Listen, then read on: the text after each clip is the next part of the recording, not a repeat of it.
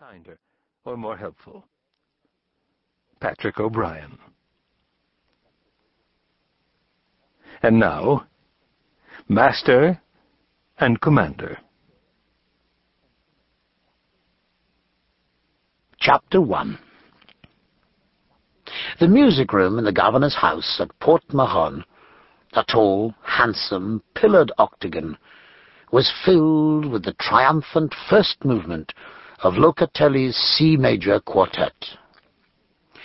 The players, Italians pinned against the far wall by rows and rows of little round gilt chairs, were playing with passionate conviction as they mounted towards the penultimate crescendo, towards the tremendous pause and the deep, liberating final chord. And on the little gilt chairs, at least some of the audience were following the rise with an equal intensity. There were two in the third row on the left-hand side, and they happened to be sitting next to one another.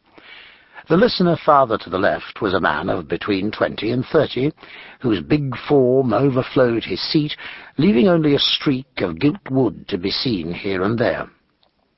He was wearing his best uniform.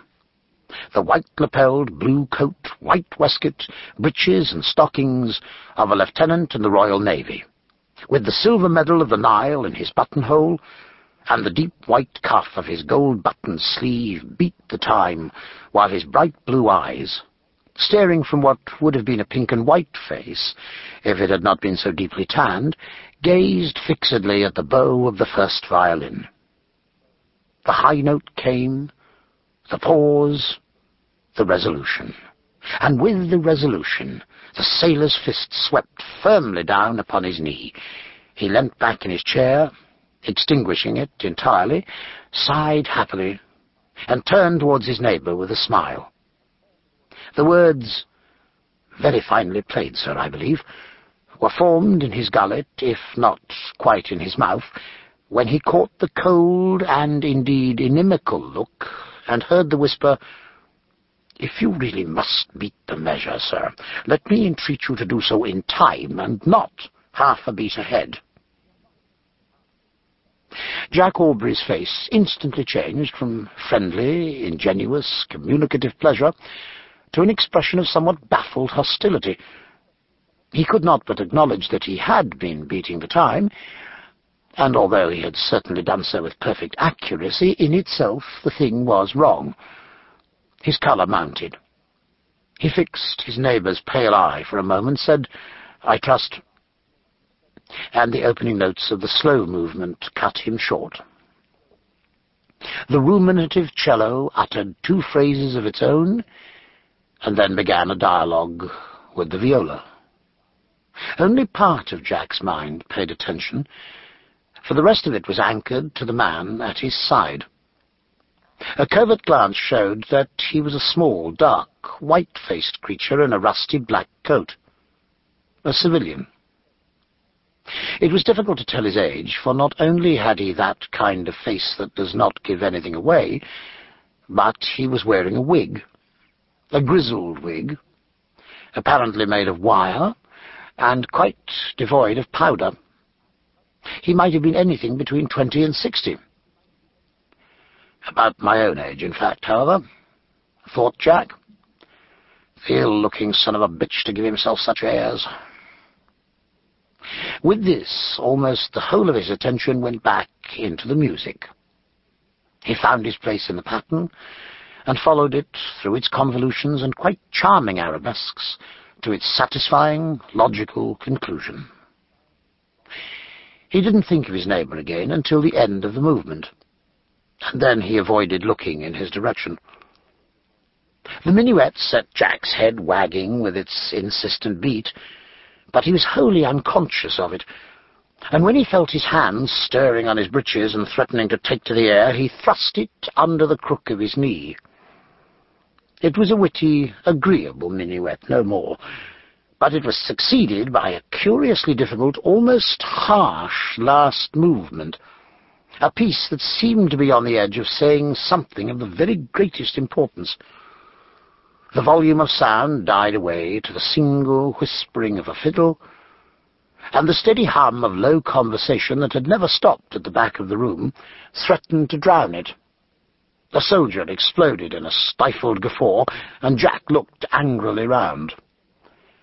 Then the rest of the quartet joined the fiddle, and all of them worked back to the point from which the statement might arise. It was essential to get straight back into the current, so, as the cello came in with its predictable and necessary contribution of pom, pom pom pom poom, Jack's chin sank upon his breast, and in unison with the cello he went pom pom pom pom poom. An elbow drove into his ribs, and the sound shh hissed in his ear. He found that his hand was high in the air, beating time. He lowered it, clenched his mouth shut, and looked down at his feet until the music was over. He heard the noble conclusion, and recognized that it was far beyond the straightforward winding up that he had foreseen, but he could take no pleasure in it. In the applause and general din, his neighbour looked at him, not so much with defiance as with total, heartfelt disapprobation. They did not speak, but sat in rigid awareness of one another, while Mrs. Hart, the Commandant's wife, went through a long and technically difficult piece on her harp. Jack Aubrey looked out of the long, elegant windows into the night. Saturn was rising in the south-southeast, a glowing ball in the Menorcan sky. A nudge, a thrust of that kind, so vicious and deliberate, was very like a blow. Neither his personal temper nor his professional code could patiently suffer an affront, and what affront was graver than a blow?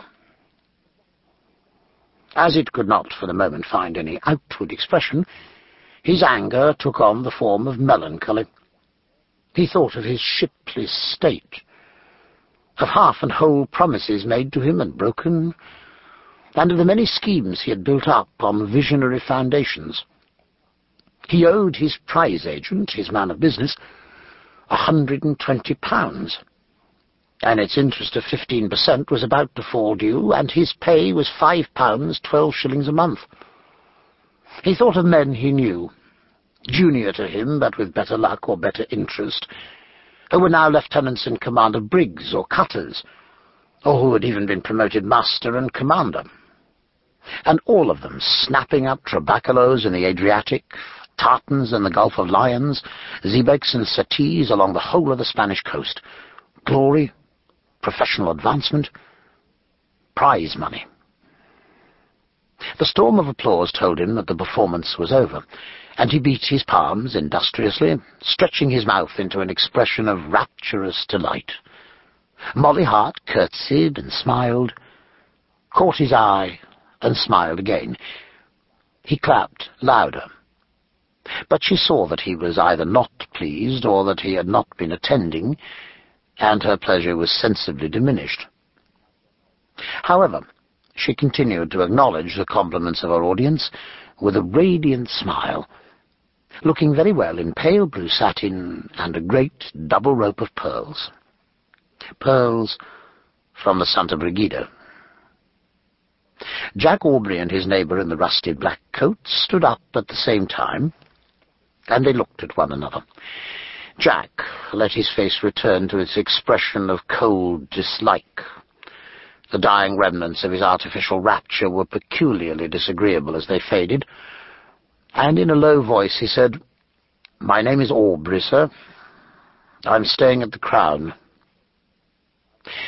Mine, sir, is Maturin. I am to be found any morning at Joselito's coffee house. May I beg you to stand aside? For a moment Jack felt the strongest inclination to snatch up his little gilt chair and beat the white-faced man down with it. But he gave way with a tolerable show of civility. He had no choice unless he was to be run into. And shortly afterwards he worked through the crowd of tight-packed blue or red coats, with the occasional civilian black, as far as the circle round Mrs. Hart, called out, Charming, capital, beautifully played, overheads three deep, waved his hand, and left the room. As he went through the hall, he exchanged greetings with two other sea officers, one of them a former messmate in the gunroom of the Agamemnon, who said, You're looking very hip, Jack.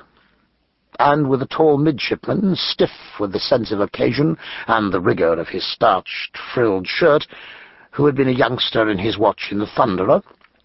And lastly, he bowed to the Commandant's secretary, who returned his bow with a smile, raised eyebrows, and a very significant look.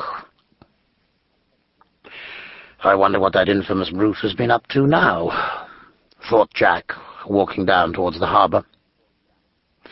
As he walked, memories of the secretary's duplicity and of his own ignoble truckling to that influential personage came into his mind. A beautiful, newly coppered, newly captured little French privateer had been virtually promised to him. The secretary's brother had appeared from Gibraltar. Adieu, kiss my hand to that command.